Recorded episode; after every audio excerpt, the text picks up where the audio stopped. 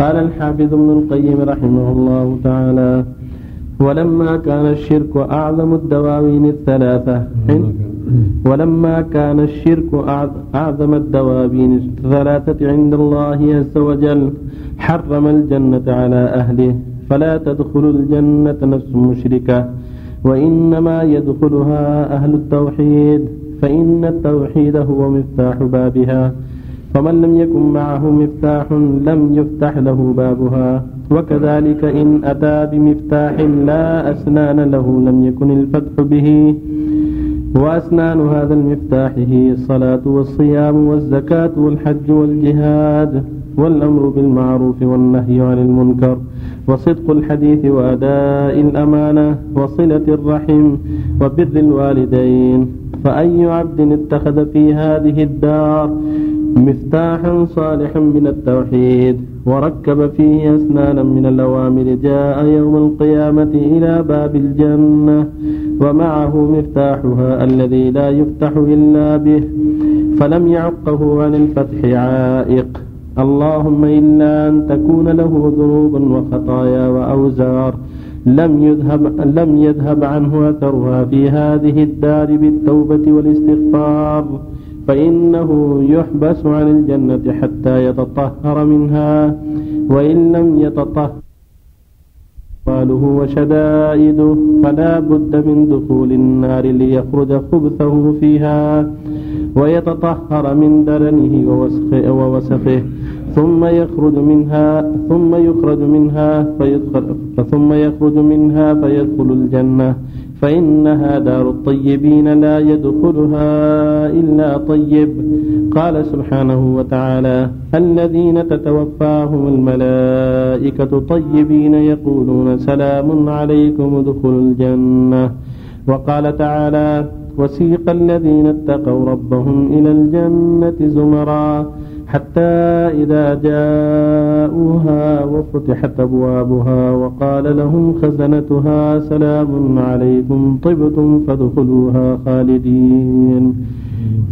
فعقب دخولها دخولها على الطيب بحرف الفاء الذي يؤذن بأنه سبب للدخول أي بسبب طيبكم. قيل لكم ادخلوها وأما النار فإنها دار الخبث في الأقوال والأعمال. والمآكل والمشارب ودار الخبيثين. قال الله تعالى ليميز الله الخبيث من الطيب ويجعل الخبيث بعضه على بعض فيركمه جميعا فيجعله في جهنم أولئك هم الخاسرون. فالله تعالى يجمع الخبيث بعضه إلى بعض فيركمه كما يركم الشيء لتراكب بعضه. كما يركم الشيء يركم؟ كما يركم الشيء لتراكب بعضه على بعض ثم يجعله في جهنم مع أهله فليس فيها إلا خبيث. ولما كان الناس على ثلاث طبقات طيب لا يشينه خبث وخبيث لا طيب فيه وآخرون فيهم خبث وطيب. كانت دورهم ثلاثة دار الطيب المحض. ودار الخبيث دار الطيب المحض ودار الخبيث المحض دار الطيب المحض ودار الخبيث المحض وهاتان الداران لا تفنيان ودار لمن معه خبث وطيب. وهي الدار التي تفنى وهي دار العصاة. فإنه لا يبقى في جهنم من عصاة الموحدين أحد فإنهم إذا عذبوا بقدر أعمالهم أخرجوا, أخرجوا منها من النار فأدخل فأدخل فأدخل الجنة. ولا يبقى إلا دار الطيب, دار الطيب المحض ودار الخبث المحض. بالله صلى الله عليه وسلم. الحمد لله صلى الله وسلم على رسول الله وعلى آله وصحبه. أما بعد. فإن الله جل وعلا جعل الدواوين التي يؤخذ بها الناس ثلاثة ديوان لا يغفر الله منه شيئا وهو الشرك الأكبر. وديوان لا يترك الله منه شيئا وهو المظالم بين العباد. وديوان لا يعبأ الله به وهو تحت مشيئته. وهو المعاصي التي بين العبد وبين ربه. والجنة دار الطيبين. الذي سلموا من أنواع الخوف كلها. فمن سلم من الشرك كله والمعاصي صار إلى الجنة. دار الطيبين صار طيبا. فيقال يوم القيامة سلام عليكم طبتم فادخلوها خالدين. لأن ماتوا على توبة وعلى عمل صالح وعلى استقامة. فصاروا طيبين يستحقوا الجنة في سابع أعمالهم الطيبة. ودار هي دار الخبث وهي النار. لها من تم خبثه وهو المشرك الكافر. فهذا يساق إلى النار وبئس النصير لأنه خبيث لا طيب فيه لأن الشرك يحبط الأعمال. فيساق إلى النار ويبقى فيها أبد الآباد. كما قال تعالى وسيق الذين كفروا إلى جهنم زمر حتى إذا جاءوها فتحت أبوابها. الآية. فأهل النار الذين هم أهلها هم الكفرة. الذين ماتوا على الخبث التام. ليس عندهم طيب ليس عندهم توحيد. فلهم النار. والجنة عليهم حرام. قال تعالى إنه من يشرك بالله فقد حرم الله الجنة وما في النار. وما للظالمين من أنصار.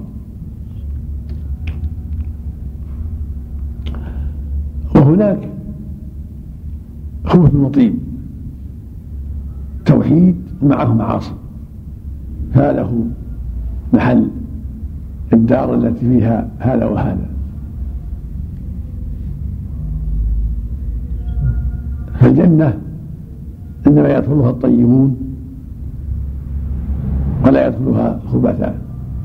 أما من كان فيه خبث وطيب فهذا إن تاب الله عليه وعفى عنه دخل الجنة. وطاب.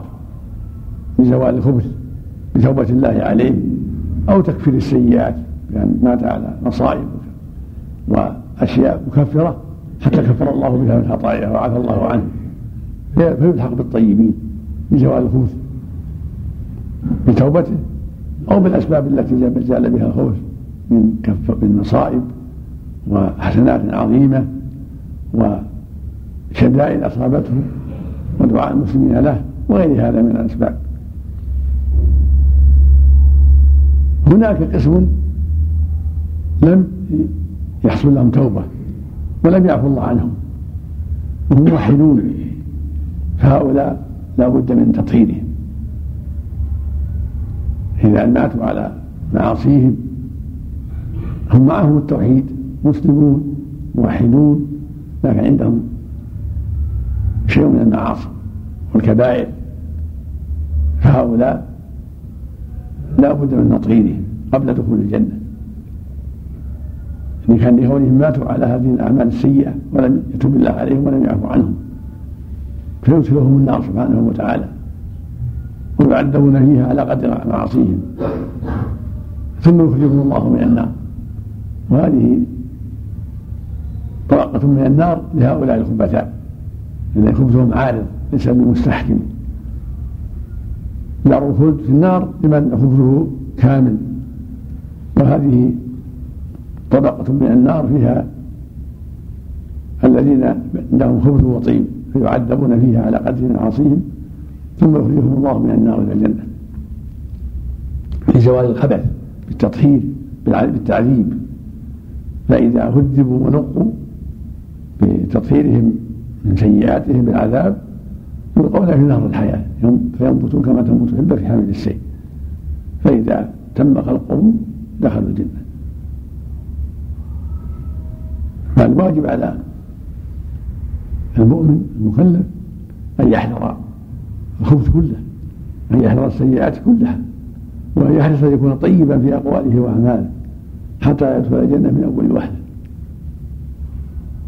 وحتى يكون من الطيبين الذين قال لهم سلام طبتم وادخلوها خالدين. وليحذر الإصرار على السيئات. أن يحذر أن يقيم على سيئة. أولا يحذر السيئات. ويبتعد عنها. ثانيا إذا بلي بشيء يبادر بالتوبة. إذا بلي وزلت قدمه فليبادر بالتوبة. حتى لا يموت عليها. حتى لا يموت على المعصية. يبادر بالتوبة والإصلاح. والله يتوب والصلاة والسلام على نبينا محمد وعلى آله وصحبه أجمعين.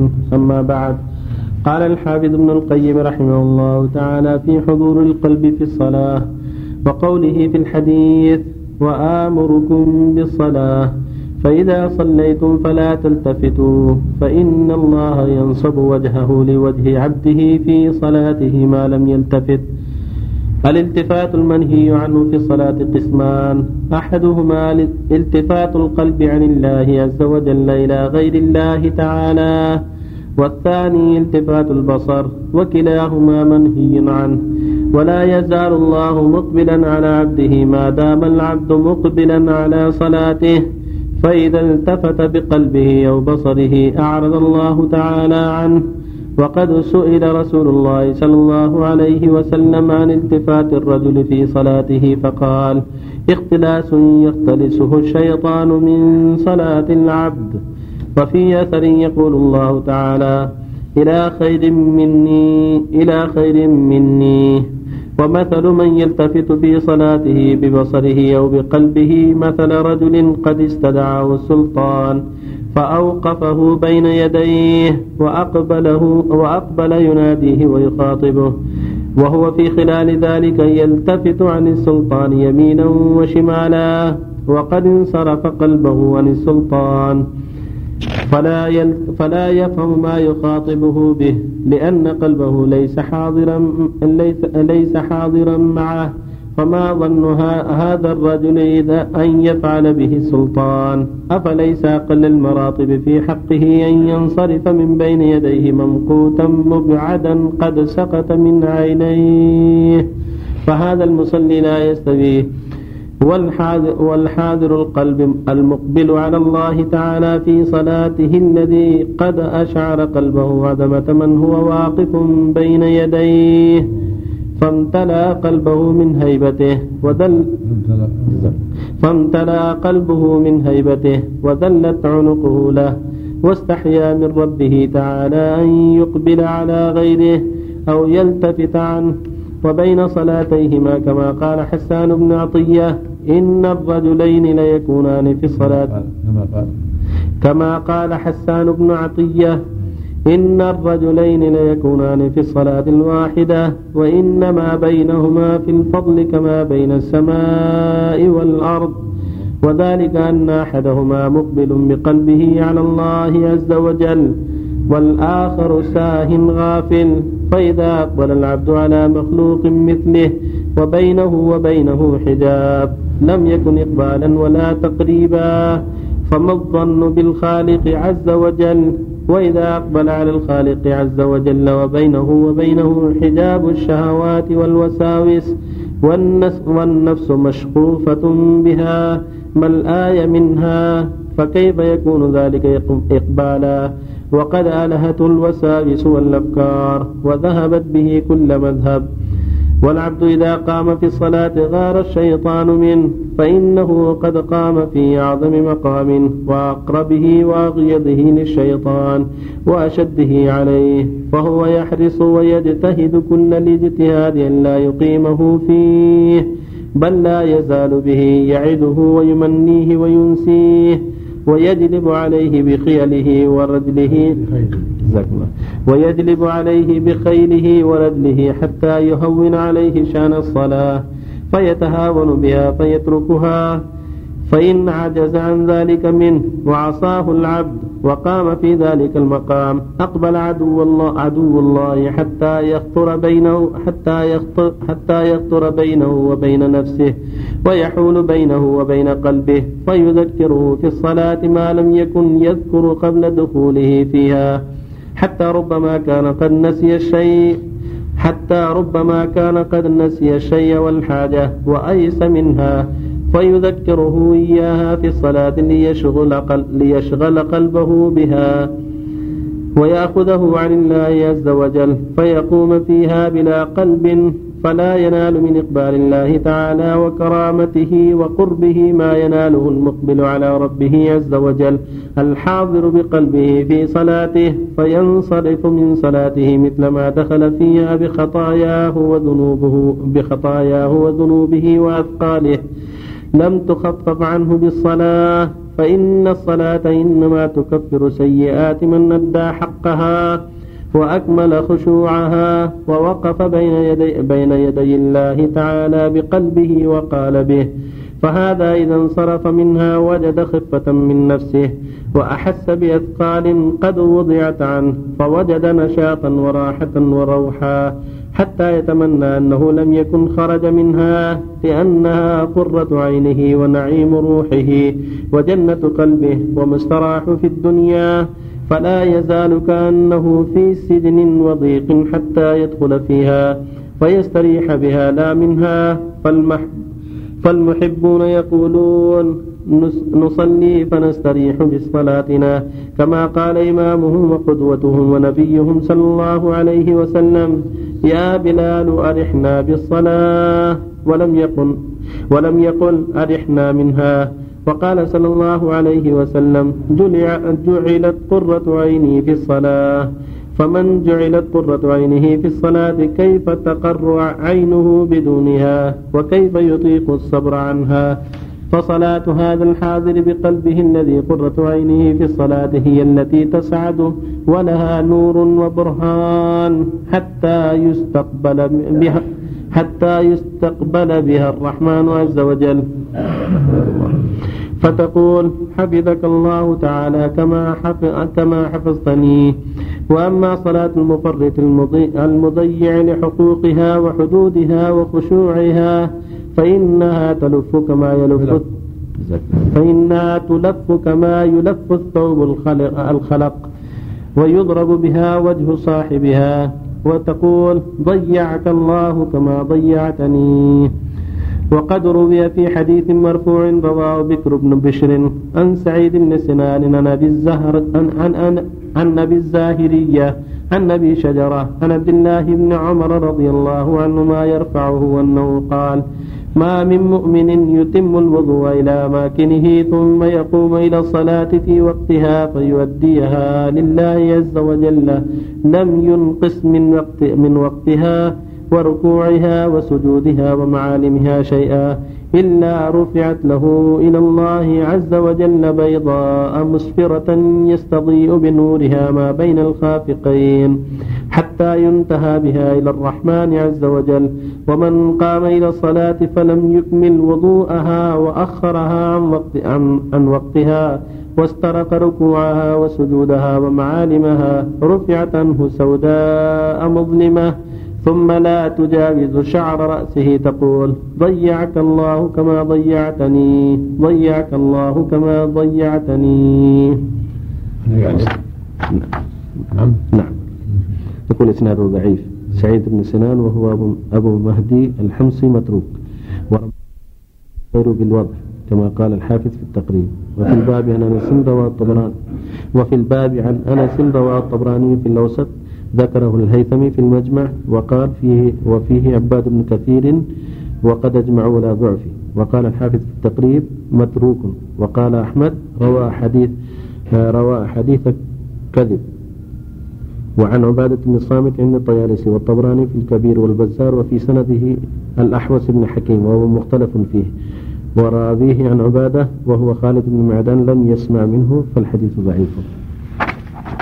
بسم الله الحمد لله وصلى الله وسلم على رسول الله وعلى آله وصحبه أما بعد فهذه المباحث كلها تتعلق بحديث الحارث الأشعري الذي رواه الإمام أحمد والترمذي بإسناد صحيح أن يحيى بن زكريا أمره الله يبلغ بني إسرائيل بخمس كلمات منها أنه أمرهم بتوحيد الله والإخلاص له وترك الاشراك به والثاني أمرهم بالصلاة. وقال إن الله جل وعلا ينصب وجهه إلى عبده إلى وجه عبده إذا قام يصلي. فإذا التفت ما لم يلتفت. فإذا التفت انصرف الله عنه. هذا فيه الحث على العناية بالصلاة. وأنها محل العناية ومحل تعظيم الرب لها جل وعلا. فهي عمود الاسلام وهي قرة عين النبي عليه الصلاة والسلام وهي تحفظ الدين من حفظ حفظ دينه ومن ضيعها فهو لما أضيع ومن أداها بخشوع وإقبال عليها وقعت الموقع العظيم من الله عز وجل. فينبغي المؤمن أن يعتني بها وأن يقبل عليها بقلبه وقالبه وأن يحذر من التفات قلبه أو رأسه عن عن صلاته. إلا من حاجة في التفات الرأس. إذا كان هناك حاجة فلا بأس كما التفت النبي صلى الله عليه وسلم في قصه الشخص الذي بعثه ربيعة فنظر هل جاء أم لا؟ في قصة إمامة الصديق بالناس فلما جاء النبي صلى الله عليه وسلم وشق الصفوف أخذ الناس في التصفيح تصفيق فالتفت الصديق فرأى النبي صلى الله عليه وسلم فأشار إلى النبي أن يبقى تأخر الصديق وتقدم صلى الله عليه وسلم. ولم يمكن عليه التفاته من أجل الحاجة. فالمقصود أن الالتفات في الصلاة مكروه بالوجه إلا من حاجة. لحديث عائشة رضي الله عنها فيما رواه البخاري في الصحيح النبي صلى الله عليه وسلم قال في الالتفات هو اختلاس. يختلسه الشيطان من صلاة العبد يعني انتقاص ينتقصه الشيطان. نوع من العبث فيكره في الصلاة إلا من حاجة. أما قلبه فالواجب أن يقبل على صلاته وأن يهتم بها ويعظمها. الله يقول سبحانه قد أفلح المؤمنون الذين هم في صلاتهم خاشعون. الواجب الطمأنينة فيها حتى يؤديها بقلب حاضر عاقلا لها مطمئنا فيها. ولما صلى رجل من الأعراب عند النبي صلى الله عليه وسلم فنقر صلاته أمره أن يعيد. قال أرجع فصلي فإنك لم تصلي. وعلمه الطمأنينة. فهذه الصلاة عمود الإسلام وهي أهم أركان الإسلام بعد الشهادتين فالواجب العناية بها والإقبال عليها وأن تؤديها بإكمال شروطها وأركانها وواجباتها ومن أهم ما يكون فيها حضور قلبك بين يدي الله وأن تحذر الوساوس والمشاغل حتى تؤديها بقلب حاضر مقبل على الله يريد وجهه الكريم. وتذكر وتذكر دائما قوله تعالى قد أفلح المؤمنون الذين هم في صلاتهم خاشعون. حتى تؤديها بإقبال وتمام في ركوعها وسجودها وقراءتها وغير ذلك. ومن أداها هكذا كان له نورا وبرهانا ونجاة يوم القيامة. ومن غفل عنها ولم يعتني بها لم تكن له نورا ولا برهانا نسأل الله العافية. فالواجب على المؤمن أن يعتني بهذه الصلاة في عبود الإسلام وأعظم الأركان بعد الشهادتين فليؤديها كما أمر الله مستحضرا عظمتها بقلبه وناصبا قلبه إلى وجه إلى رب ربه جل وعلا معظما ذاكرا شاكرا مستغفرا حتى ينتهي.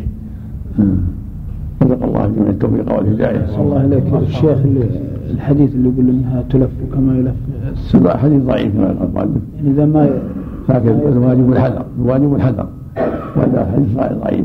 لكن اذا اداها يعني بأركانها وواجبات صحت. وصارت ناقصة بسبب الغفلة. لكن فيها غفلة تكون ناقصة. يكون ثوابها ناقصا إذا كانت غفلته شديدة يا شيخ في جميع صلاة على كل إذا أداها كما كما أمر ركوعها وسجودها وقراءتها فان تكون يقول ادى الفريضه يعني لكن لكن ما يكون له الثواب الكامل إلا بحسب حضور قلبه وخشوعه. ولكن ما لها إعادتها لا لا ما لها إعادة يعني من يسلم منها؟ كل يصاب من يسلم. يعني هذا ما يذكر في باب الوعظ يا شيخ أنها تلف وكما يلف هذا يروى ما يجزم شيء يروى عن ما يجزم ما يجزم. به الحديث ضعيفة تقال هكذا يروى. صلى الله عليك يا شيخ. حديث إن الرجل حديث عمار بن ياسر إن الرجل ياسر من السلام ولم يكتب له إلا الله هذا معناه ليس له إلا ما عقل منه ما خشع فيه. يكون يكون ثوابها متفاوت على حسب الخشوع والإقبال عليه. الحديث صحيح. لا بأس به جيد. من التفت الشيخ بجسمه؟ مثل استدار ثم استقبل قبله هل تبطل صلاته؟ إذا تعمد تبطل صلاته. لا لحاجة.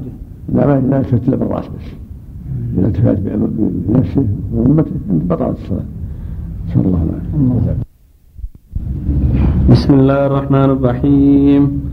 الحمد لله رب العالمين. والصلاة والسلام على نبينا محمد وعلى آله وصحبه أجمعين. أما بعد قال الحافظ ابن القيم رحمه الله تعالى في حضور القلب في الصلاة فالصلاة المقبولة والعمل المقبول أن يصلي العبد صلاة تليق فالصلاة المقبولة والعمل المقبول أن يصلي العبد صلاة تليق بربه عز وجل. فإذا كانت صلاة تصلح لربه تبارك وتعالى وتليق به كانت مقبولة. والمقبول من العمل قسمان. أحدهما أن يصلي العبد ويعمل سائر الطاعة وقلبه متعلق بالله عز وجل. ذاكر لله عز وجل على الدوام فأعمال هذا العبد تعرض على الله عز وجل حتى تقف قبالته فينظر الله عز وجل إليها فإذا نظر إليها رآها خالصة لوجهه مرضية وقد صدرت عن قلب سليم مخلص محب لله عز وجل متقرب إليه أحبها ورضيها وقبلها. والقسم الثاني. أحبها ورضيها وقبلها. والقسم الثاني أن يعمل العبد الأعمال على العادة والغفلة وينوي بها الطاعة والتقرب إلى الله. فأركانه مشغولة بالطاعة وقلبه لاه عن ذكر الله.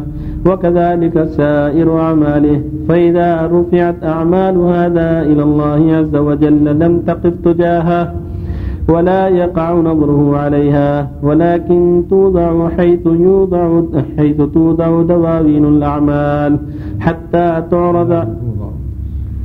ولكن توضع ولكن توضع حيث توضع دواوين الأعمال. حتى تعرض عليه يوم القيامة فتميز. فيثيبه على ما كان له منها ويرد عليه ما لم يرد وجهه به منها. فهذا قبوله لهذا العمل إثابته عليه بمخلوق من مخلوقاته من القصور والنكل والشرب والحور العين. وإثابة الأول رضا العمل لنفسه ورضاه عن معاملة عامله وتقريبه منه وإعلاء درجته ومنزلته فهذا يعطيه بغير حساب فهذا لون والأول اللون والناس في الصلاة على مراتب خمسة. أحدها مرتبة الظالم لنفسه المفرط وهو الذي انتقص من وضوئها ومواقيتها وحدودها وأركانها. الثاني من يحافظ على مواقيتها وحدودها وأركانها الظاهرة ووضوئها لكنه قد ضيع مجاهدة نفسه في الوسوسة فذهب مع, الوساوس والأفكار. الثالث من حافظ على حدودها وأركانها وجاهد نفسه في دفع الم... في دفع الم... الوساوس والأفكار. فهو مشغول بمجاهدة عدوه لئلا يسرق صلاته فهو في صلاة وجهاد. الرابع من إذا قام إلى الصلاة أكمل حقوقها وأركانها وحدودها. واستغرق قلبه واستغرق قلبه مراعاة حدودها وحقوقها لئلا يضيع شيئا منها بل همه كله مصروف إلى إقامتها كما ينبغي وإكمالها وإتمامها. قد استغرق قلبه شأن الصلاة وعبودية ربه تبارك وتعالى فيها. الخامس من إذا قام إلى الصلاة قام إليها كذلك ولكن مع هذا قد أخذ قلبه ومن أخذ من ولكن مع هذا قد أخذ قلبه ووضعه بين يدي ربه عز وجل ناظرا بقلبه إليه مراقبا له ممتليا من محبته وعظمته فكأنه يراه ويشاهده وقد وقد إذ محلت تلك الوساوس والخطرات وارتفعت حجبها بينه وبين ربه فهذا بينه وبين غيره في الصلاة أفضل وأعظم مما بين السماء والأرض. وهذا في صلاته مشغول بربه عز وجل قدير العين به. فالقسم الأول معاقب والثاني محاسب والثالث مكفر عنه والرابع مثاب والخامس مقرب من ربه لأن له نصيبا ممن جعلت قرة عينه في الصلاة. فمن قرت عينه بصلاته في الدنيا قرت عينه بقربه من ربه عز وجل في الآخرة. وقرت عينه أيضا به في الدنيا ومن قرت عينه بالله قرت به كل عين ومن لم تقر عينه بال ومن لم تقر عينه بالله عز وجل تقطعت نفسه على الدنيا حسرات. وقد روي أن العبد وقد روي أن العبد إذا قام يصلي قال الله عز وجل ارفعوا الحجب بيني وبين عبدي. فإذا التفت قال أرقوها. وقد فسر هذا الالتفات بالالتفات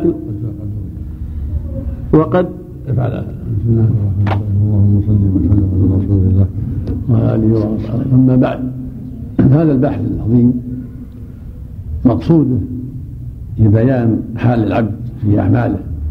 وعباداته لله عز وجل. وأن العباد في هذا أقسام.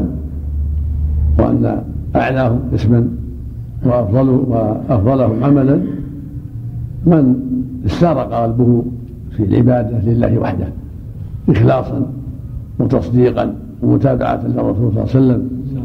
فهذا هو أكملهم إيمانا وأكملهم عبادة أن يشتغل قلبه بهذه العبادة حتى يؤديها على أكمل وجه في إخلاصه لله وتصديقه لخبر الله وأدائه ما شرع الله فيها مجتهدا قلبه مشغول بها كأنه ينظر إلى ربه كأنه ينظر إلى ربه ويشاهده. وهذا مقام الإحسان أن تعبد الله كأنك تراه. وهو في حال صلاته وصيامه وصدقاته وجميع أعماله. مشغول بالله معتني بهذه العبادة كأنه يشاهد الله كأنه يرى الله. فهذا في أعلى مراتب. وصلاته وعباداته في أعلى مراتب من جهة الإخلاص والإكمال والعناية حتى يوديها على خير وجه. يكون عبد الله كأنه يراه. الثاني دون ذلك مخلصا مجتهدا لكن دون هذه المشاهدة. لم يرتقي إلى درجة المشاهدة وصار إلى درجة المراقبة. يعتقد أن الله يطلع عليه ويراه وأنه مراقب من جهة الله فهو مجتهد في العمل فهو في درجة عالية أيضا لكن ذاك أفضل منه. وهناك درجات أخرى ثلاث في الصلاة وغيرها من الأعمال. هذا خمسة خمسة أنواع. النوع الأول ظالم لنفسه بتقصيره وعدم قيام بالواجب هذا ظالم نفسه لكونه لم يكمل العمل بل قصر في بعض واجباته وشروطه فلم يؤديه كما ينبغي فهو على خطر عظيم مستحق العقاب.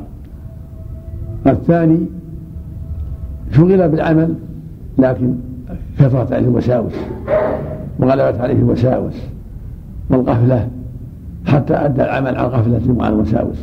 فهذا يجزئه لكن في مرتبة ضعيفة لأن إخلاصه وعمله شابه الجهل والغفلة والهواجس الكثيرة حتى شغلته عن كمال الإخلاص وكمال المتابعة.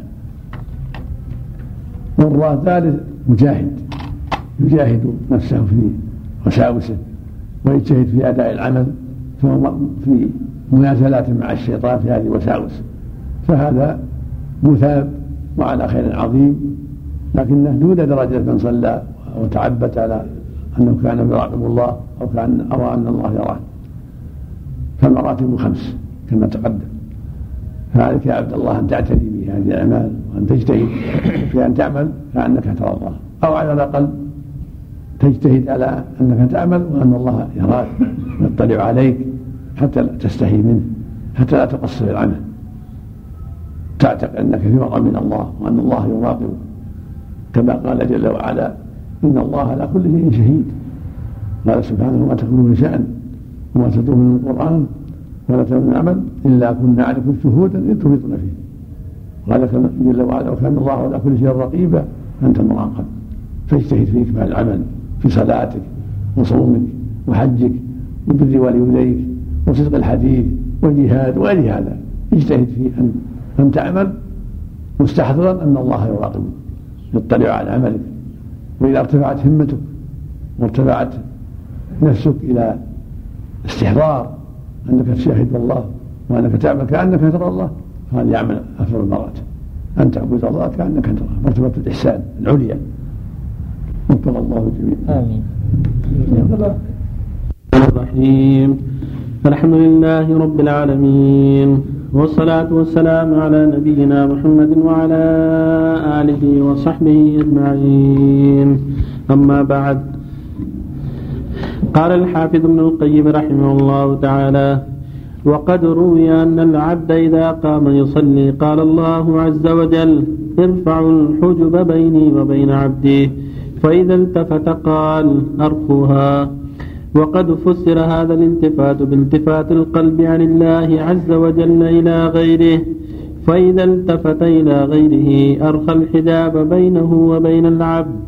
فدخل الشيطان وعرض عليه أمور الدنيا وأراه إياها في سورة المرآة وإذا في سورة المرآة وإذا أقبل بقلبه على الله ولم يلتفت لم يقدر الشيطان على أن يتوسط بين الله تعالى وبين ذلك القلب وإنما يدخل الشيطان إذا وقع الحجاب فإن فر إلى الله تعالى وأحضر قلبه فر الشيطان.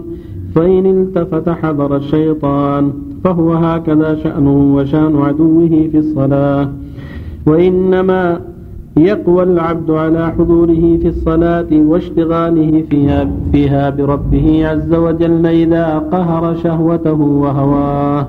وإلا فقلب قد قهرته الشهوة وأسره الهوى.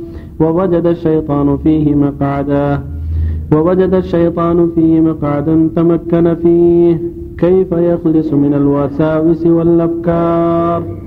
والقلوب ثلاثة قلب خال من الإيمان وجميع الخير. فذلك قلب قلب مظلم قد استراح الشيطان من إلقاء الوساوس إليه. لأنه قد اتخذه بيتا ووطنا وتحكم فيه بما يريد وتمكن منه غاية التمكن.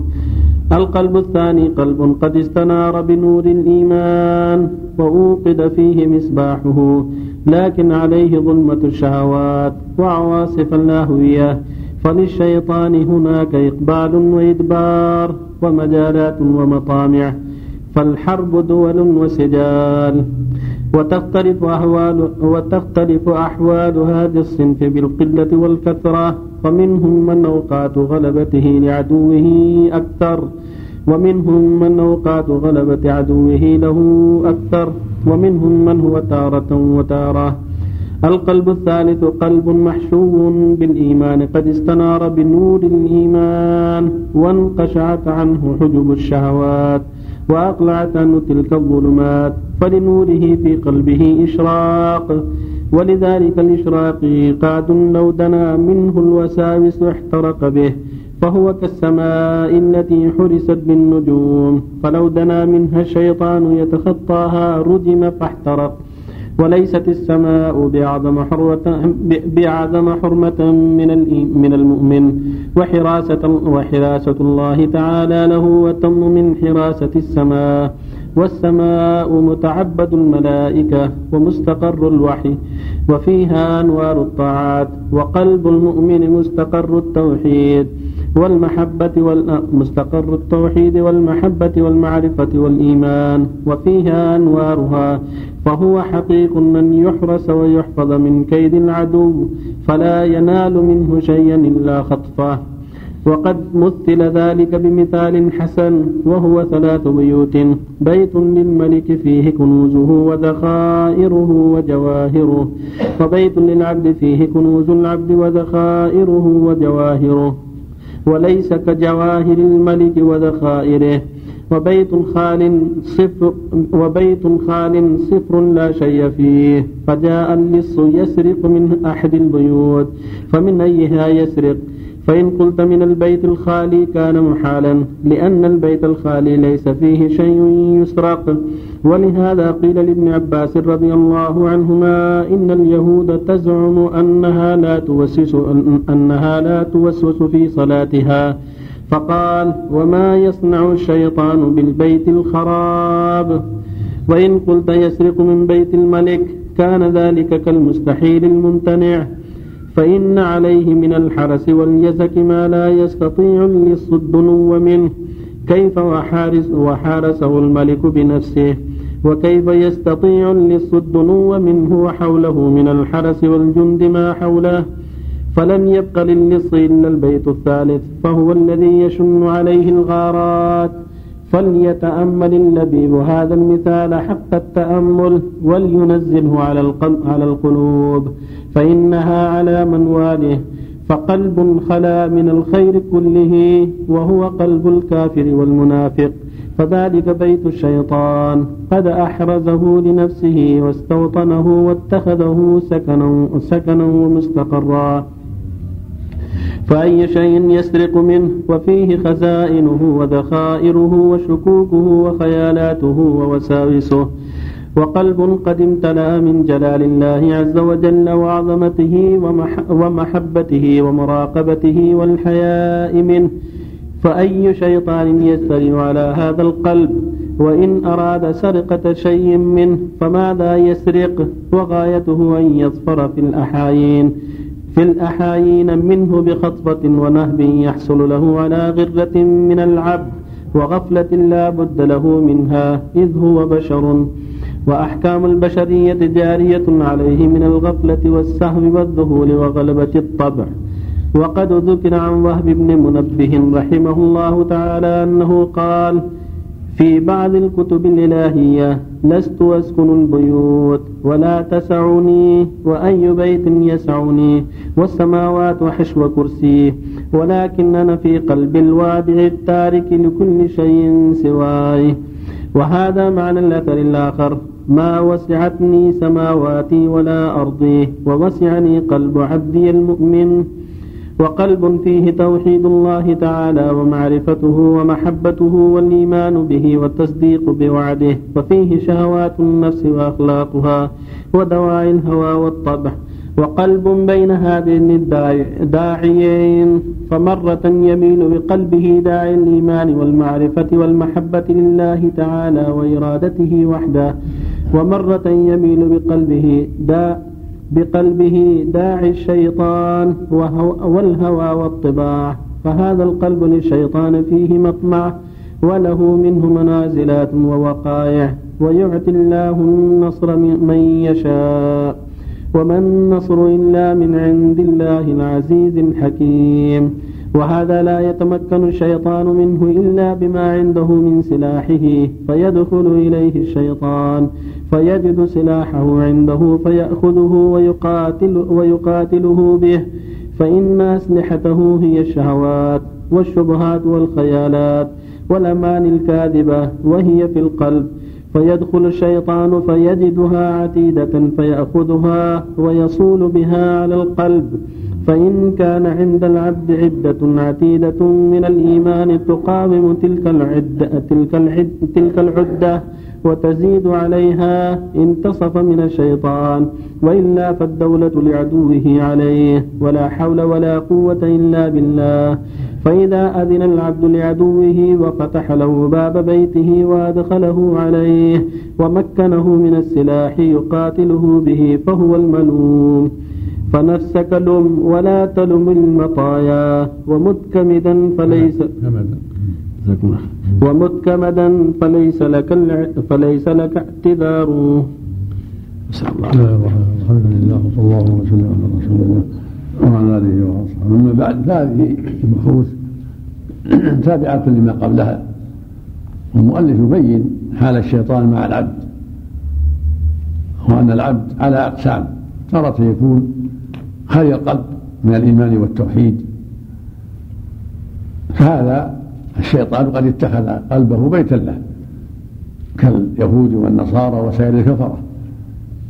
قد أحرزه واتخذ محل سلطانه ومحل استيلائه ومحل لعبه بهم لأنه قد خلت قلوبهم من الإيمان الذي يدفعه وينقذهم منه. فقلوبهم هي بيت الشيطان ومحل سلطانه وقلب المؤمن لكن عنده معاصي وعنده أهواء وعنده شهوات قد يغضب فللشيطان معه كرات ومنازلات فترة يغلبه الشيطان وترى يغلب الشيطان. والحرب سجال والمعصوم من عصم الله والمنصور من نصره الله. وقلبه قد امتلأ قلبه امتلأ من الإيمان والاستقامة والاستحضار لعظمة الله والحذر من الهوى والشهوات فهذا قد أعانه الله بهذه العدد على محاربة الشيطان لأن الله رزقه قوة الإيمانية والإخلاص والاستقامة والبعد عن الهوى والشيطان فصار قويا على عدو الله. ليس له عليه سلطان كما قال جل وعلا إن عبادي ليس لك عليهم سلطان. فهذا قد ينال منه الشيء القليل عند الغفلة كالنهبة. الإنسان بشر قد يناله بعض الغفلة لكن في الغالب أنه محفوظ منه لأن الله جل وعلا قد قواه عليه بالإيمان والتقوى والاستقامة.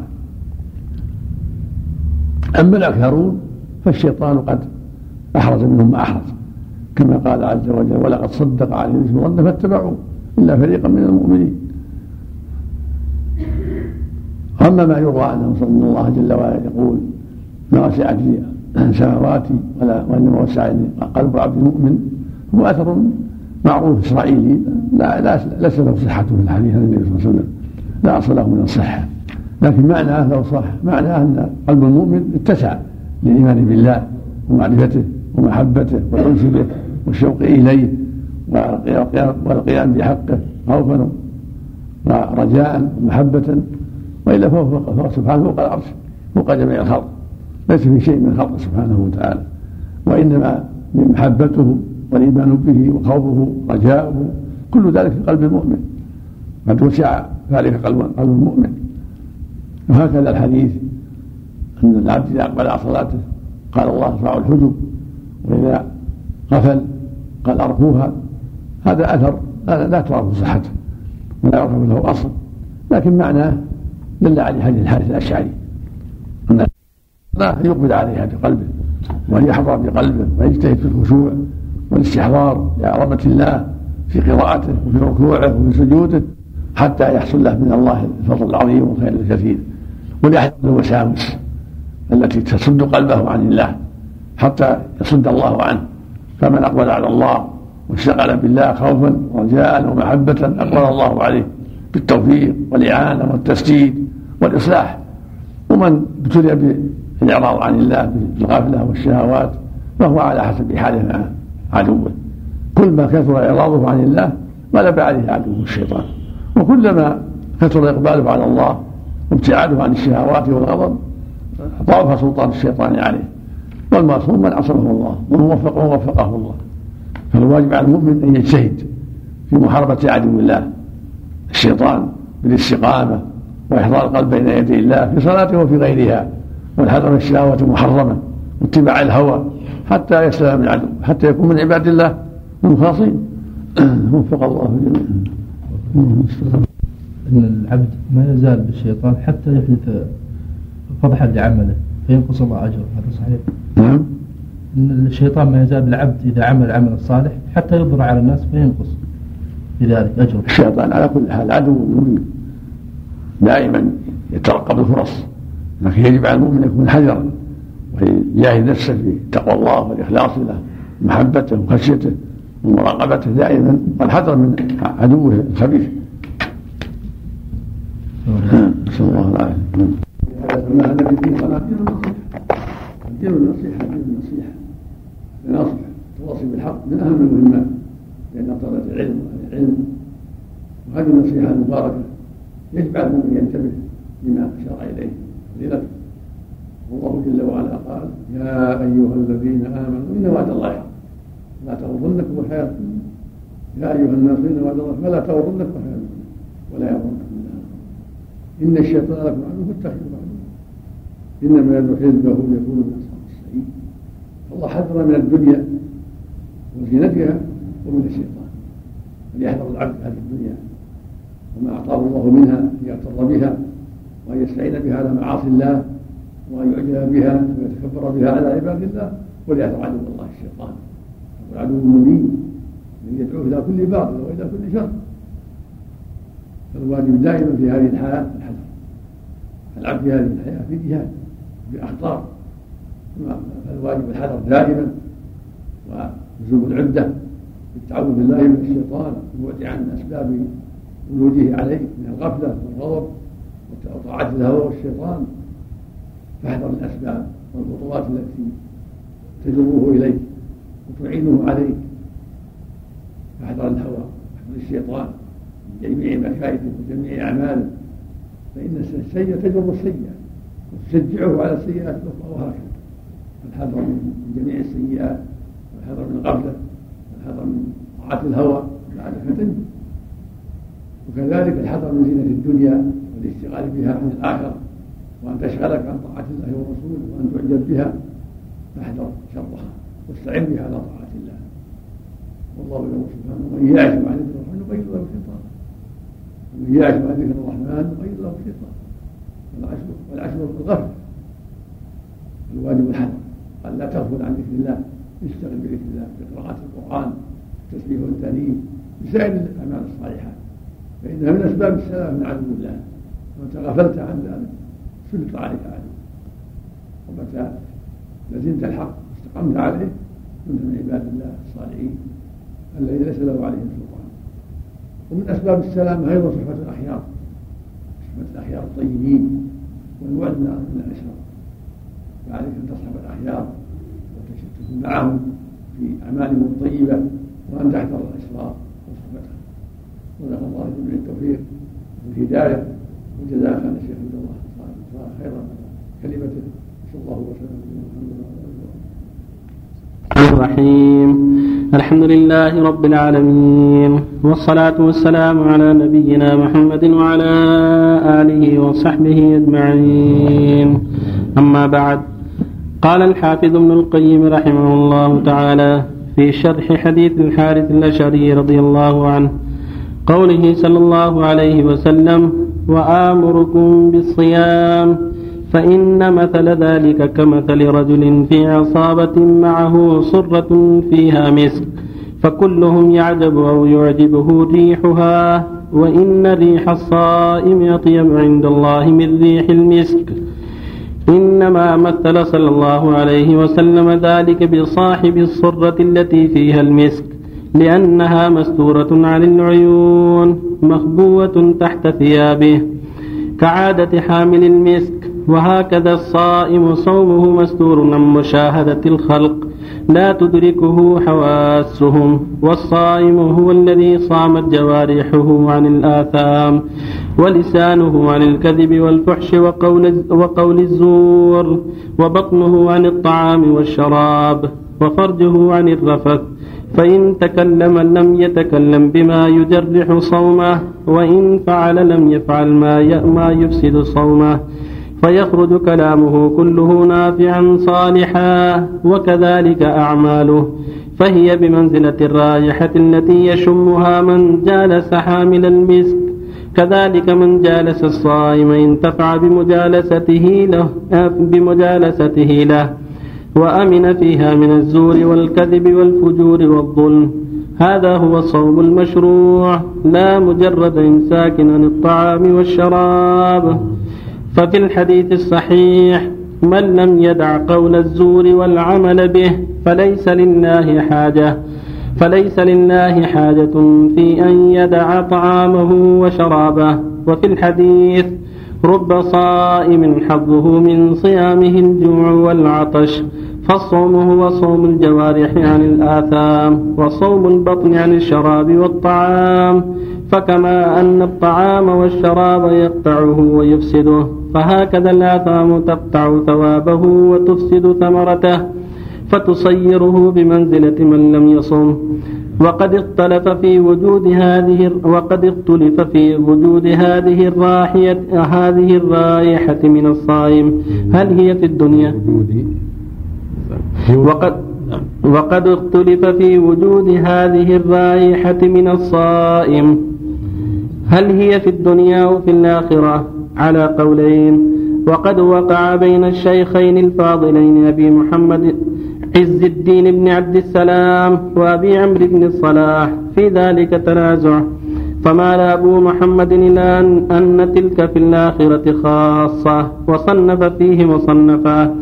ومال الشيخ أبو عمرو إلى أن ذلك في الدنيا والآخرة وصنف فيه مصنفا رد فيه على أبي محمد وسلك أبو عمرو في ذلك مسلك أبي حاتم بن حبان فإنه في صحيحه بوب عليه كذلك فقال ذكر بيان بأن خلوف فم الصائم أطيب, عن أطيب عند الله تعالى من ريح المسك ثم ثم ساق حديث الأعمش عن أبي صالح عن أبي هريرة عن النبي صلى الله عليه وسلم كل عمل ابن آدم له إلا الصيام. والصيام لي وأنا أجزي به ولخلوف فم الصائم أطيب عند الله من ريح المسك.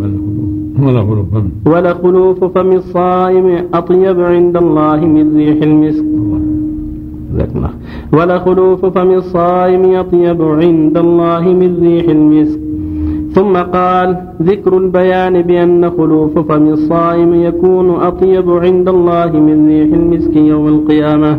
ثم ساق حديثا من حديث من حديث ابن جريج عن عطاء عن أبي صالح الزيات أنه سمع أبا هريرة يقول قال رسول الله صلى الله عليه وسلم قال الله تبارك وتعالى كل عمل ابن آدم له إلا الصيام.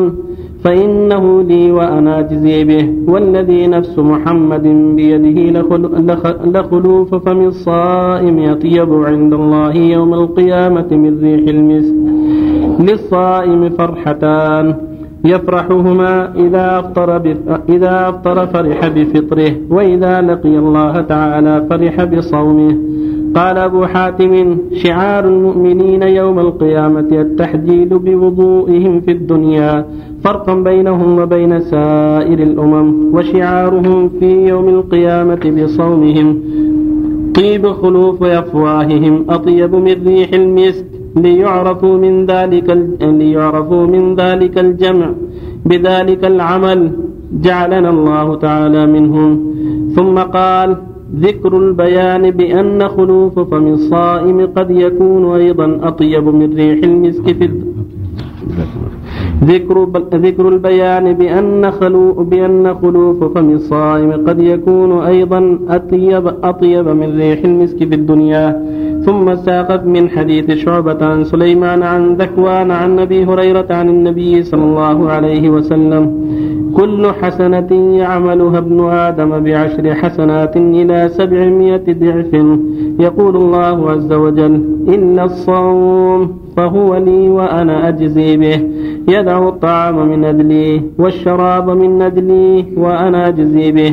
وللصائم فرحتان فرحة حين يفطر وفرحة حين يلقى ربه عز وجل ولخلوف فم الصائم حين يخلف من الطعام أطيب عند الله من ريح المسك.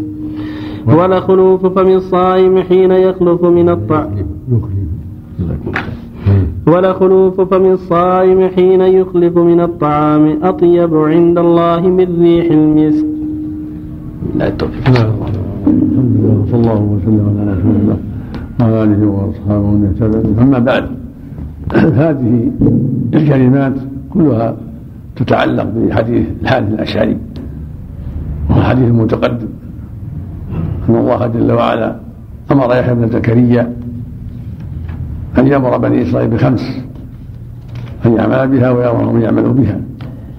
وأنه جمعهم بيت المقدس وبلغهم إياها. أولها أنه أمرهم بعبادة الله وحده وترك الإشراك به. والثاني أنه أمرهم بالصلاة. بين لهم أن العبد إذا قام بالصلاة فإن الله يصب وجهه إلى وجه عبده ما لم يلتفت. تقدم ما يتعلق بالصلاة وإعطاء شأنها شأن التوحيد. وكذلك ذكر ثالثا أنه أمره بالصوم. وأن مثل الصائم كما كما في العصابة كرجل في عصابة معه صورة مسك كل يعجب ريحها وإن ريح فم الصائم يطلب عند الله من ريح المسك. وإن دخوله من صلاة عند الله من ريح المسك. في هذا الحث على الصيام الترغيب فيه وأن شأنه عظيم. قد جاءت الأدلة عن رسول الله صلى الله عليه وسلم يعني عن محمد صلى الله عليه وسلم دالة على شرعية الاستكثار من الصوم. ولهذا يقول جل وعلا هل يقول جل وعلا في حديث القدسي كل عمل آدم له الحسنه بعشر أمثالها؟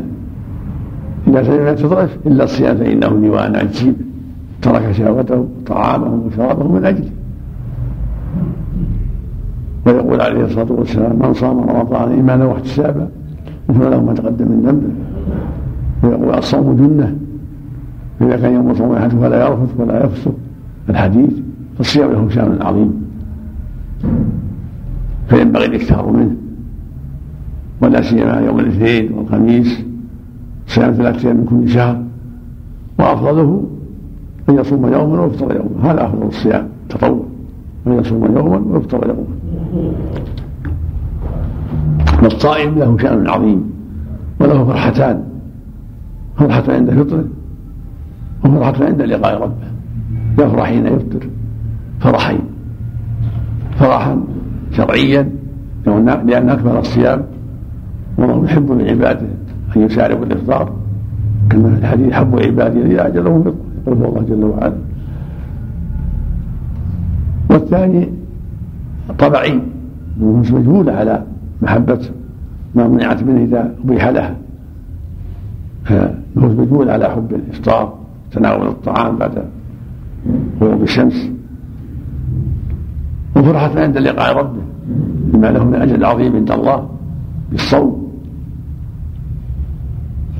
وخلوفه من الصائم الخلوف بطن ما يتصاعد من الرائحة من الجوف.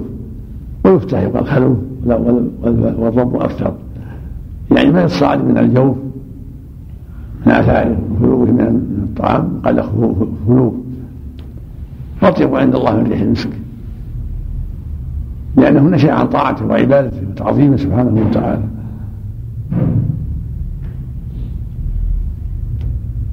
واختلف أهل العلم هل هذه الرائحة يوم القيامة فقط أو في الدنيا أيضا؟ والأقرب والأظهر ما قاله ابن حبان وهو عون الصلاح ومن قال بقولهم أنه في الدنيا والآخرة. فقد يتبين قد يظهر لبعض الناس في الدنيا وقد لا يظهر. كما يأتي كمال البحث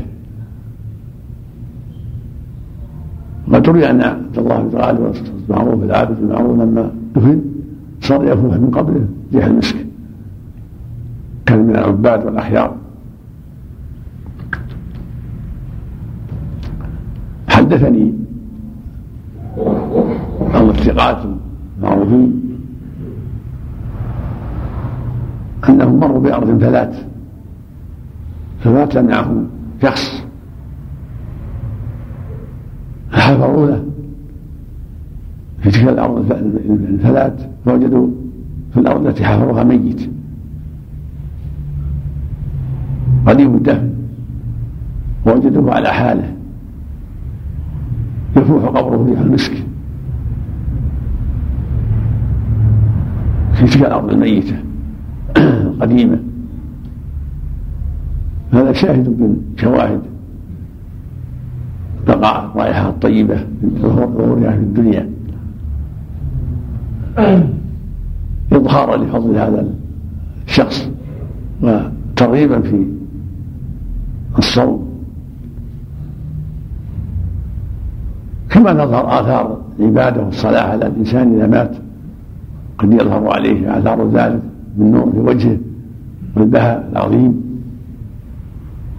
وحسن الخاتمة بالكلام الطيب عند الموت. حسن الخاتمة بكلماته الطيبة وأعماله الطيبة عند خروج روحه. هذه من آثار أعماله الطيبة ومن آثار التوجه إلى الله وإخلاصه له سبحانه وتعالى. فيشرع للمؤمن يستكثر من الصلاة تطوع الصوم تطوع الصدقات الذكر. ينبغي له الاكثار من هذه العبادات. الصلاه من الذكر الصدقه الصوم الحج إلى غير هذا من وجوه الخير. هذا من أسباب حسن الخاتمة ومن أسباب رفعة الدرجات وعظيم الأجر. وفق الله الجميع آمين. والصلاة والسلام على نبينا محمد وعلى آله وصحبه أجمعين. أما بعد قال الحافظ ابن القيم رحمه الله تعالى في شرح خلوف فم الصائم أطيب عند الله. واحتج الشيخ أبو محمد بالحديث الذي فيه تقييد الطيب بيوم القيامة. قلت ويشهد لقو ويشهد لقو قلت ويشهد لقوله الحديث المتفق عليه. والذي نفسي بيده ما من مكلوم يكلم في سبيل الله. والله أعلم بمن يكلم في سبيله. إلا جاء يوم القيامة وكلمه يدمي. اللون لون دم والريح ريح مسك والريح ريح مسك فأخبر صلى الله عليه وسلم عن رائحة كلم كلم المكلوم في سبيل الله عز وجل بأنها كريح المسك يوم القيامة. وهو نظير إخباره عن خلوف فم الصائم فإن الحس يدل على أن هذا دم في الدنيا وهذا خلوف له ولكن يجعل الله تعالى رائحة هذا وهذا مسكا يوم القيامة.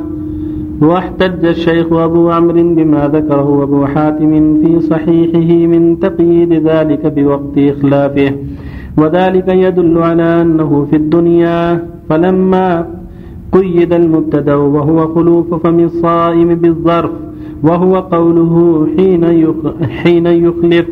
كان الخبر عنه وهو قوله أطيب عند الله خبرا عنه في حال تقييده فإن في حال تقييده.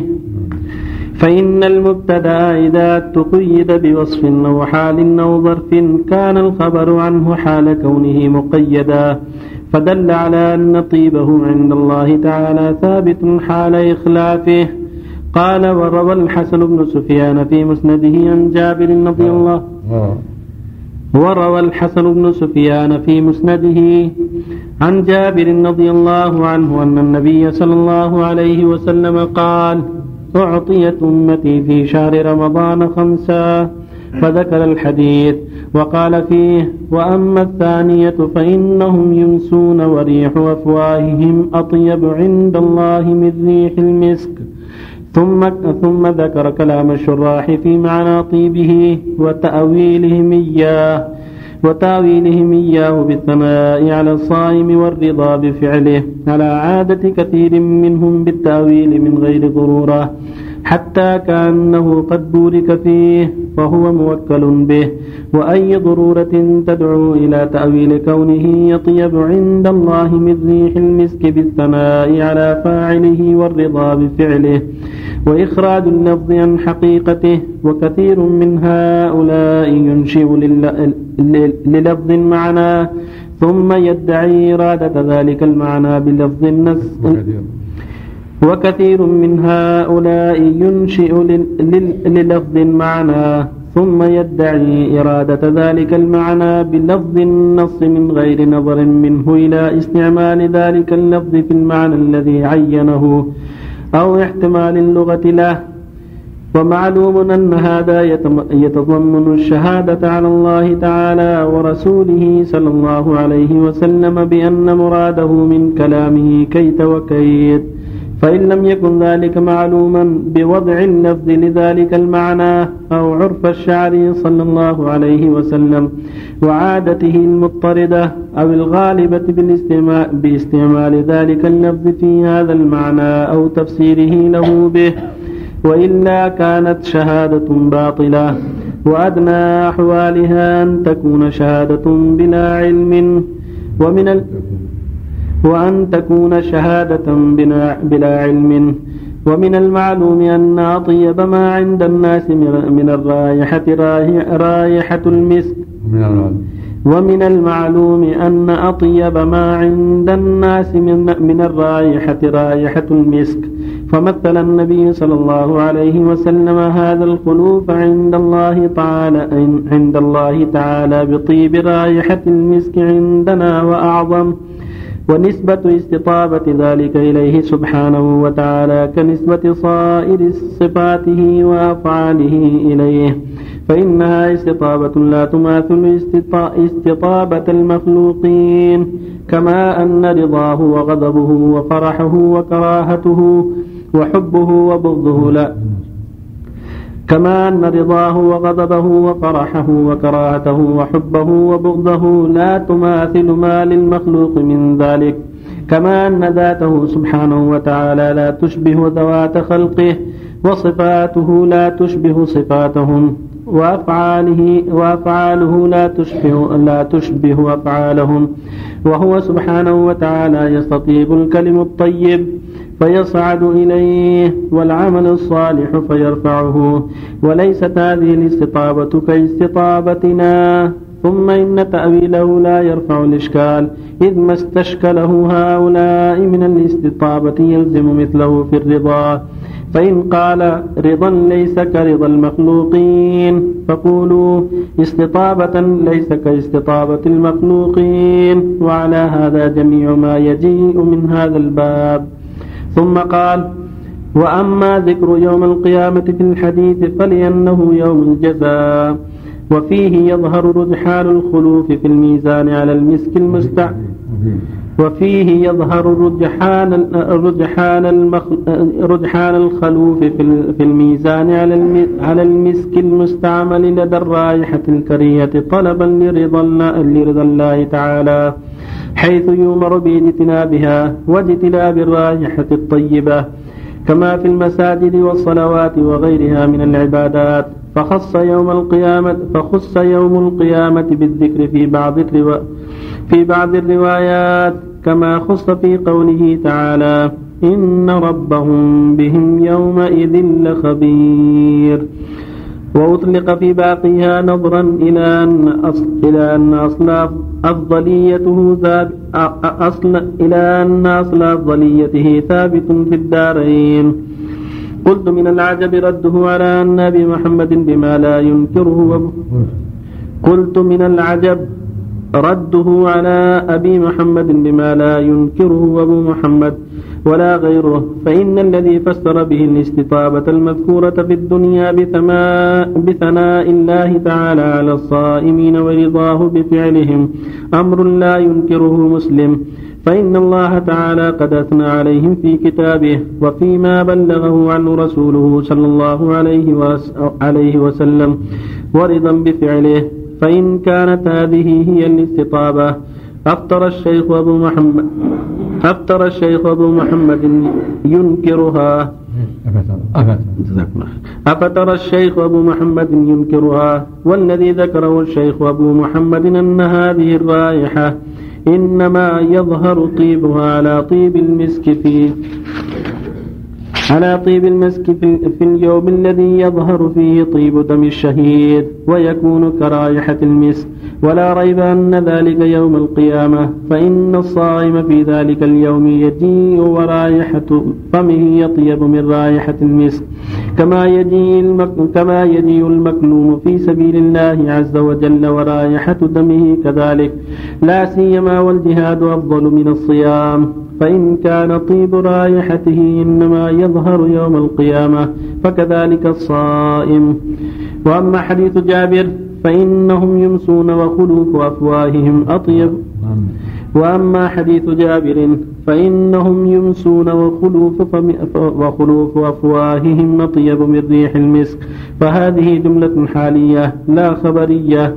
فإن خبر إنسائه لا يقترن بالواو لأنه خبر مبتدأ فلا يجوز اقترانه بالواو. وإذا كانت الجملة حالية فلأبي محمد أن يقول هي حال مقدرة والحال المقدرة يجوز تأخيرها عن زمن الفعل العامل فيها. ولهذا لو صرح بيوم القيامة في مثل هذا فقال يمسون وخلوف أفواههم أطيب من ريح المسك يوم القيامة لم يكن التركيب فاسدا كأنه قال يمسون وهذا لهم يوم القيامة وأما قوله لخلوف فم الصائم حين يخلف فهذا الظرف تحقيق لمبتدأ أو تأكيد له وبيان إرادة الحقيقة المفهومة منه لا, مجا لا مجازه ولا استعارة. وهذا كما تقول جهاد المؤمن حين يجاهد وصلاته حين يصلي يجزيه الله تعالى بها يوم القيامة. ويرفع بها درجته يوم القيامة. وهذا قريب من قوله صلى الله عليه وسلم لا يزني الزاني حين يزني وهو مؤمن ولا يشرب الخمر حين يشربها وهو مؤمن. وليس المراد تقييد نفي الإيمان المطلق منه حال وليس المراد تقييد نفي الإيمان المطلق عنه حالة مباشرة تلك الأفعال فقط. بحيث إذا إذا كملت مباشرته وانقطع فعله عاد إليه الإيمان. بل هذا النفي مستمر إلى حين التوبة. وإلا فما دام مصرا يباشر الفعل فالنفي لا حق به ولا يزول عنه اسم الذم والإحكام اسم الذم والأحكام المترتبة والأحكام المترتبة على المباشرة إلا بالتوبة بالتوبة النصوح. والله سبحانه وتعالى أعلم. قلت وفصل النزاع في المسألة وفصل قلت وفصل وفصل النزاع في المسألة أن يقال حيث أخبر النبي صلى الله عليه وسلم بأن ذلك الطيب يكون يوم القيامة فلأنه الوقت الذي يظهر فيه ثواب الأعمال وموجباتها من الخير والشر فيظهر للخلق طيب ذلك الخلوف على المسك كما يظهر في رائحة دم المكلوم في سبيله كرائحة المسك. وكما تظهر فيه السرائر وتبدو على الوجوه وتصير علانية ويظهر فيه قبح رائحة دم الكفار وسواد وجوههم وحيث أخبر بأن ذلك حين يخلف وحين يمسيه. وحين يمسون فلأنه وقت ظهور أثر العبادة ويكون حينئذ طيبها زائدا على ريح المسك عند الله تعالى وعند ملائكته. وإن كانت تلك الرائحة كريهة للعباد فرب مكروه عند الناس محبوب عند الله تعالى. وبالعكس فإن الناس يكرهونه لمنافرته لمنافرته طباعهم. فإن الناس يكرهونه لمنافرته طباعهم. والله تعالى يستطيبه ويحبه لموافقته أمره ورضاه ومحبته. فيكون عنده أطيب من ريح المسك. من ريح المسك عندنا. فإذا كان يوم القيامة ظهر هذا الطيب للعباد وصار علانية وهكذا سائر آثار الأعمال من الخير والشر. وإنما يكمل ظهورها ويصير علانية في الآخرة وقد يقوى العمل ويتزايد. حتى يستلزم ظهور بعض أثره على العبد في الدنيا في الخير والشر كما هو مشاهد بالبصر والبصيرة. قال ابن عباس رضي الله عنهما إن للحسنة ضياء في الوجه ونورا. باقي شوي. باقي شوي. باقي نص صفحة باقي نص صفحة بس نعم. قال ابن عباس رضي الله عنهما إن للحسنة ضياء في الوجه ونورا في القلب وقوة في البدن وسعة في الرزق ومحبة في قلوب الخلق وإن للسيئة سوادا في الوجه وظلمة في القلب ووهنا في البدن ونقصا في الرزق وبغضة, في قلوب الخلق. وقال عثمان بن عفان رضي الله عنه ما عمل رجل عملا إلا ألبسه الله تعالى رداءه. إن خيرا فخير وإن شرا فشر. وهذا أمر معلوم يشترك فيه وفي العلم به أصحاب البصائر وغيرهم. حتى إن الرجل الطيب, الطيب البر لتشم منه رائحة رائحة طيبة وإن لم يمس طيبا فيظهر طيب رائحة روحه على بدنه وثيابه روحه. نعم. آه، فيظهر طيب رائحة روحه على بدنه وثيابه والفاجر بالعكس والمسكوم الذي أصابه ملو مسام قلبه. لا يشم لا هذا ولا هذا بل زكامه يحمله على الإنكار. فهذا فصل الخطاب في هذه المسألة والله سبحانه وتعالى أعلم بالصواب. صلى الله عليه وسلم صلى الله وسلم على رسول الله وأصحابه. أما بعد. فإن العبادات والطاعات لها آثار في القلوب والأعمال والذكر عند الله وعند عباده. من استقام على طاعة الله باطنا وظاهرا وجاهد نفسه لله ظهرت عليه آثار الخير وأحبه الخلق المؤمنون بما ظهر من أعماله الطيبة. وظهر له من آثار هذه العبادات النور والبركة والتوفيق والإعانة ما ما لا يحصل لغيره بسبب إخلاصه وصدقه ومواظبته وثباته وعدم تقلباته وهكذا ضده. من أعلن الشر وأبطل الشر فيظهر عليه من آثار ذلك من البغضة عند المخلوقين وسوء الحال وسوء السمعة وغير هذا من أسباب الكراهة بسبب أعماله الخبيثة. فهكذا ما يكون من الصوم ويكون من الجهاد. الصائم إذا أخلص صيامه لله واجتهد تصرف آثار الخير. ويكون خلقه عند الله أطيب من ريح المسك. ويوم القيامة يظهر ذلك. وهكذا مجاهد في سبيل الله الذي يقتل. عن لون يوم القيامة يأتي لون الدم والريح ريح المسك. بإظهار عمله العظيم وفضله العظيم يوم القيامة بين الناس. هذه الدنيا دار العمل ودار الجد والاجتهاد فقد يظهر فيها للعباد آثار الصلاح والفساد على الشخص وقد يرى ذلك أهل الإيمان وأهل القلوب الحية وقد تخفى بالنسبة إلى آخرين كحال المزكوم الذي لا يشم رائحة الناس وغيره من السالمين يشم الرائحة ويسمع ويعرف هل هي الرائحة طيبة أو غير طيبة. فأكد الناس حسب ما أعطاهم الله من البصيرة والعلم والتقوى. يعلمون يعلمون من ظاهر أحوال الناس وما يعملون ما لا يعلمه الآخرون. وهكذا مسألة الصيام كون يصوم لله ويجتهد فقد تظهر آثار صومه في الدنيا قبل الآخرة. لكن ظهورها في الآخرة أظهر وأعظم. كذب كمن كذب الشهيد يأتي يوم القيامة لون لون لون الدم والريح ريح المسك. والأهم في هذا هو الإخلاص الصدق. وأن المؤمن يتحرى في أعماله الصدق والإخلاص حتى تنفعه في الدنيا والآخرة. وفق الله الجميع. لك سؤال يا شيخ يقول هل يكون الصوم رياء؟ نعم. يقول سائل هل يكون الصوم رياء؟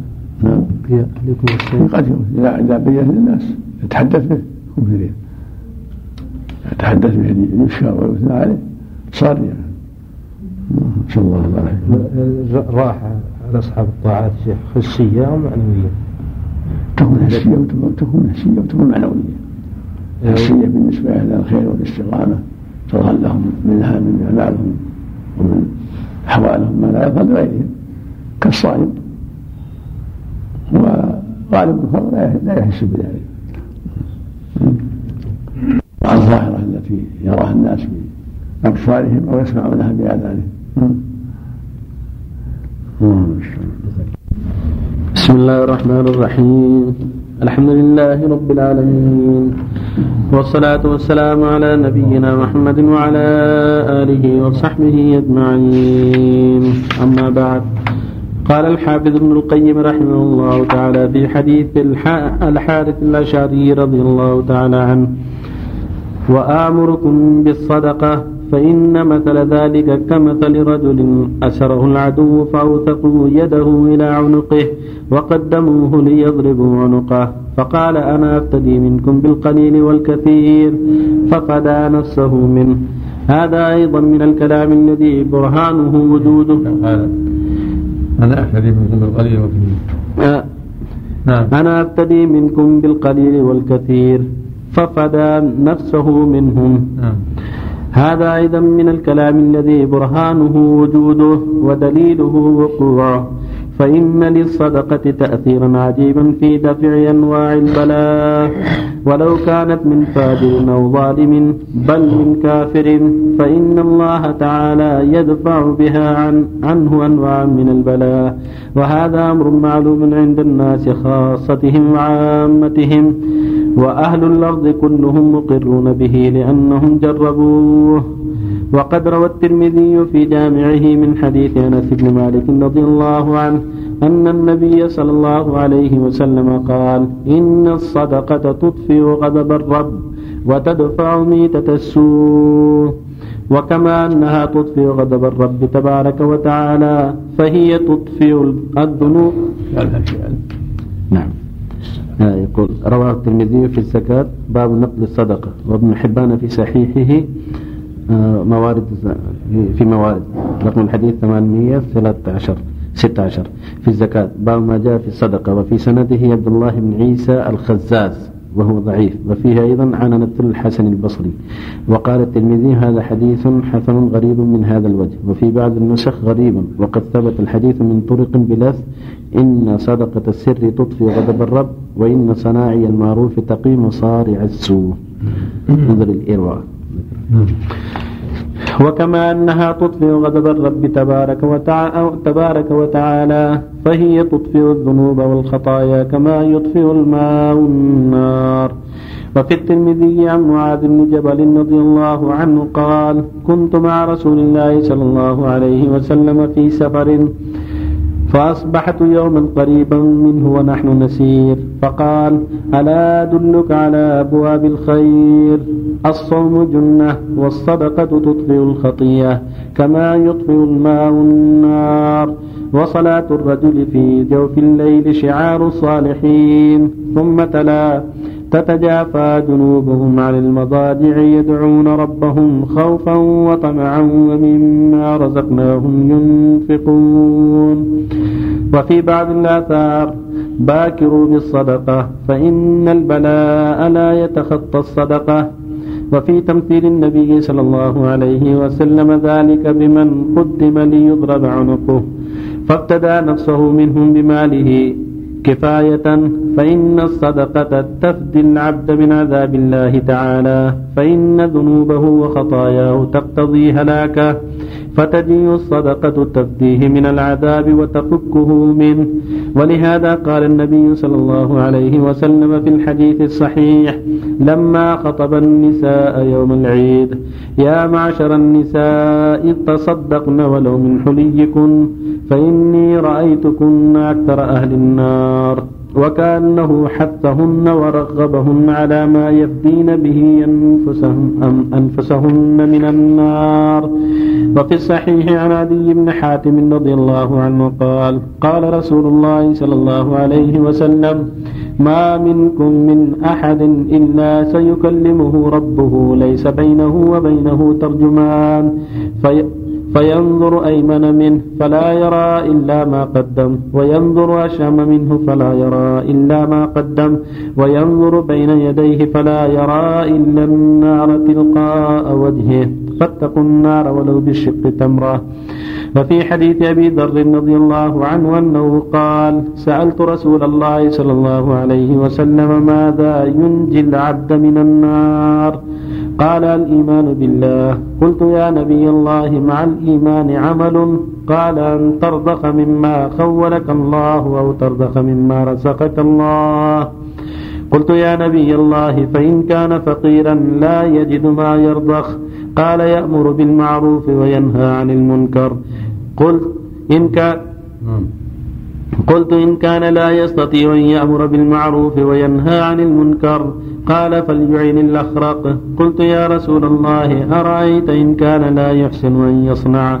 قال فليعن مظلوما. قلت يا رسول الله أرأيت إن كان ضعيفا لا يستطيع أن يعين مظلوما؟ قال قال ما تريد أن تترك في صاحبك من خير ليمسك أذاه عن الناس. قلت يا رسول الله أرأيت إن فعل هذا يدخل الجنة؟ قال ما من مؤمن يصيب خصلة من هذه الخصال إلا أخذت بيده حتى أدخلته الجنة. ذكره البيهقي في كتاب شعب الإيمان. وقال عمر بن الخطاب رضي الله عنه ذكر لي أن الأعمال تتباهى فتقول الصدقة أنا أفضلكم. وفي الصحيحين عن أبي هريرة رضي الله عنه قال ضرب رسول الله صلى الله عليه وسلم مثل البخيل والمتصدق كمثل رجلين عليهما جنتان من حديد أو جنتان من حديد قد اضطرت أيديهما إلى ثدي إلى ثدي ثديهما وتراقيهما فجعل المتصدق كلما تصدق بصدقة انبسطت انبسطت عنه حتى تغشي نامله وتعفو أثره وجعل البخيل كلما هم بصدقة قرصت وأخذت كل حلقة مكانها. قال أبو هريرة فأنا رأيت رسول الله صلى الله عليه وسلم يقول بإصبعه هكذا في جيبه فرأيته يوسعها فلا فلا فلا تتسع. فرأيته يوسعها فلا تتسع. بالله التوفيق صلى الله عليه وسلم وعلى اله واصحابه من اهتدى بهدى أما بعد فهذه الأحاديث والآثار فيها الحث على الصدقة والترغيب فيها. والصدقة من أفضل القربات لما فيها من الجود والكرم. في اخراج المال المحبوب للنفوس ولما فيها أيضا من مساعدة الفقير وسد خلته وإعانته على حاجاته ولما فيها أيضا من حسن الظن بالله ورجاء الخلف الصدقة فيها أنواع من الخير. والله يقول جل وعلا وأن تصدقوا خير لكم. ويقول ما أنفقتم من شيء فهو يخلفه وهو خير الرازقين ويقول إن تقرضوا الله قرضا حسنا يضاعفه لكم ويغفر لكم. والقرض الصدقة والإحسان. ويقول جل وعلا من ذا الذي يقرض قرضا حسنا يضاعفه له أضعافا كثيرة فينبغي المؤمن أن يجتهد في الصدقة والإحسان إلى الناس ومواساة الفقراء ولو بالقليل. وفي الحديث يقول صلى الله عليه وسلم الصدقة تطفئ الخطيئة. كما الماء النار حديث معاذ يروى عنه صلى الله عليه وسلم قال الصدقة صدقة السر. تطفئ غضب الرب وتدفع بسة السوء. وإن كان مثل هذه مقال لكن له شواهد. ويقول صلى الله عليه وسلم اتقوا النار ولو بشق تمرة كما في الصحيحين من حديث عدي اتقوا النار ولو بشق تمرة فمن لم يجد فبكلمة طيبة. ومن الحديث الآخر في الصحيح يقول صلى الله عليه وسلم إن الرجل تصدق بصدقة يعني تمرة من كسب طيب ولا يقبل الله إلا الطيب. فإن الله يربيها له في يده حتى تكون مثل الجبل.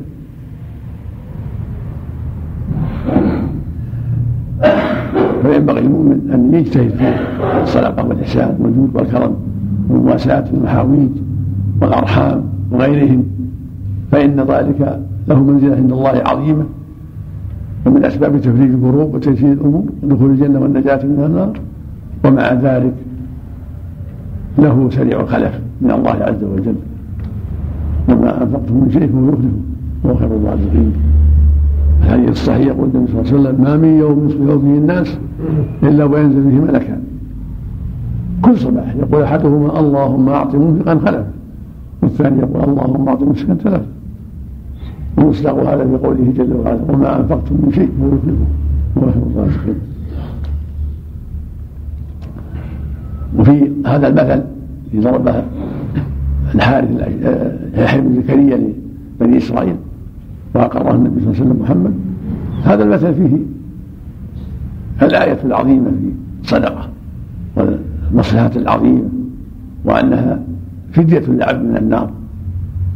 فإنه ذكر إنسانا أخذه العدو وأوثقوا يديه إلى عنقه قدموا له عنقه فجعل يفتي نفسه منه بالقليل والكثير حتى أطلق نفسه. فهذا يدل على أنها فدية وأن متى أكثر من الصدقة. يبتغي وجه الله هذا من أسباب عتقه من النار. اتقوا النار ولو بشق تمر. ومتى اعتاد الإنسان الصدقه يسر الله أمره ومسعت نفسه. متى اعتاد الصدقه جرح لها صدره واعتادها وصار يخرجها بنفس طيبة. ومتى لم يعتدها وغلب شح النفس صار مخلفه يمنعه صار نفسه تنقبض عن إخراج الصدقة. فالمؤمن إذا عود نفسه الخير والصدقة اعتاد ذلك. وصار ينبسط الصدقة ويفرح بها ويسارع إليها. وإذا لم يعود نفسه ذلك وغلب عليه الشيطان صار في كل ما هم بالصدقة انقبض عنها لأنه لم يعتدها ولم يكن في قلبه من الإيمان والبصيرة ما يشرحه لإخراجها.